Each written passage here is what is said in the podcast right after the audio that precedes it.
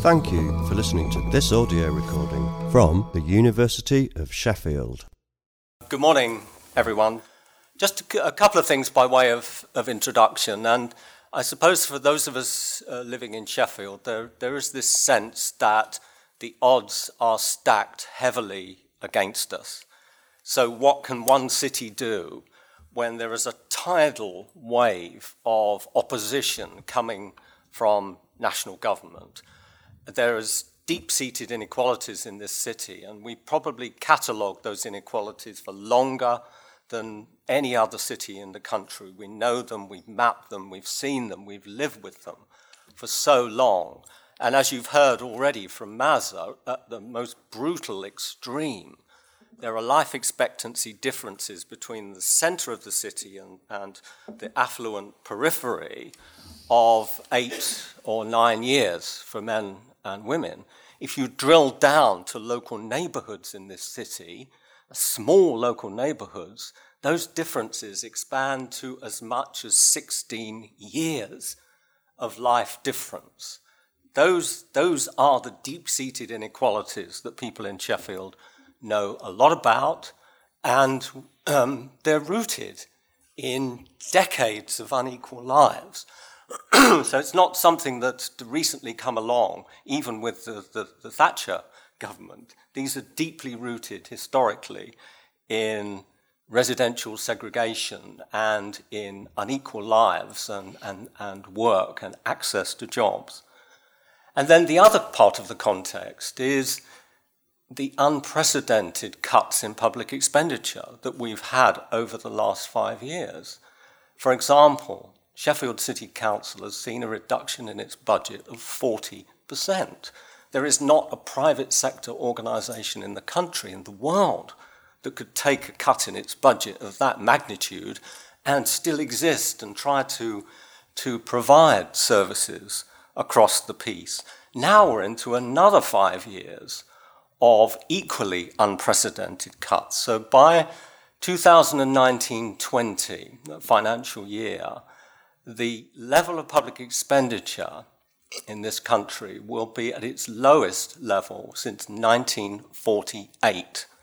A year earlier, there's a magic crossover for those of us who study welfare states, where the amount of public expenditure on the welfare state in the UK is lower for the first time than in the USA. And you've seen Kate's examples with the USA at, at the most unequal end of virtually every graph. So there's a barrage of opposition that we face in trying to do something. Yet, remarkably, this city has done something and it's having a big impact. You've heard about the Fairness Commission, but alongside the Fairness Commission, I think it was a bold move for the City Council to set it up in the face of that inequality, but also the council allocated a million pounds to pump prime the, the response to the recommendations of the Fairness Commission. I don't know of another local authority that's done something similar. We established a Fair City campaign, and we established it, let me tell you, Kate won't know this, but after a conversation with her partner Richard, and he insisted that you can't do anything unless you change society. So the idea of the campaign is to try to change attitudes in broader society among both rich and poor. And then, led by the Sheffield City Council, many of the Fairness Commission recommendations have already been implemented. The living wage is spreading across the city, uh, led by the City Council, but Sheffield University, Sheffield Health and Social Care uh, Foundation Trust, and a number of private sector organisations. Mazza pointed out we've created Sheffield Money as a low cost credit alternative to the loan sharks, and very recently we've established a fair employer charter.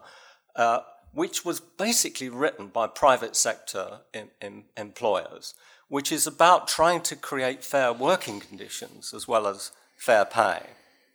But We've got a long way to go to turn the mitigation or amelioration of inequalities into the reversal of inequalities. But I can tell those of you who are from outside of the city, that the will is still strong here.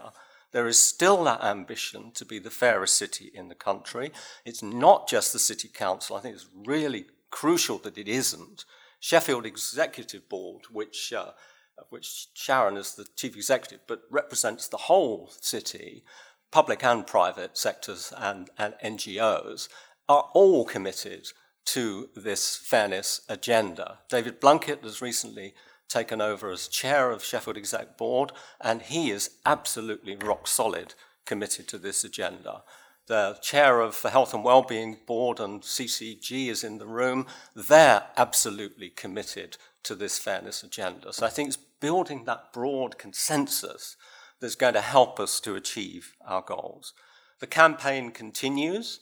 We have priorities around fair employment, uh, fair credit, fair food for the city, and hopefully for this city to become self sufficient in high quality food, and around fair futures for younger people. And we're trying to get Sheffield in the national spotlight, partly through uh, meetings like this. But yesterday we were talking with, with Mazza and David Blunkett about having a summit of all of those local authorities that have established fairness commissions to try to get sign up to four or five basic commitments that then we could use in national politics to try to encourage uh, a, a, greater concentration on the issue of fairness. And then finally, if, if I was asked for lessons for other cities, I would say, first of all, that a fairness commission must be broadly based. There are some fairness commissions that have been small elite groups in, in smoke filled rooms or not smoke filled rooms, but uh, not that have engaged the wider uh, population. I think that's really important. Secondly, you've got to have the support of the City Council, and, and Sheffield has had the City Council behind it in a, in a really major way. And then thirdly, you need an active campaign. Uh, it's sad that so many of the Fairness Commissions have produced reports and they've, they've gone on the shelves, but there hasn't been a campaign to try to mobilize society towards thinking about the more equal option that uh, Kate has pointed us to. Thank you. Thank you for listening to this audio recording from the University of Sheffield.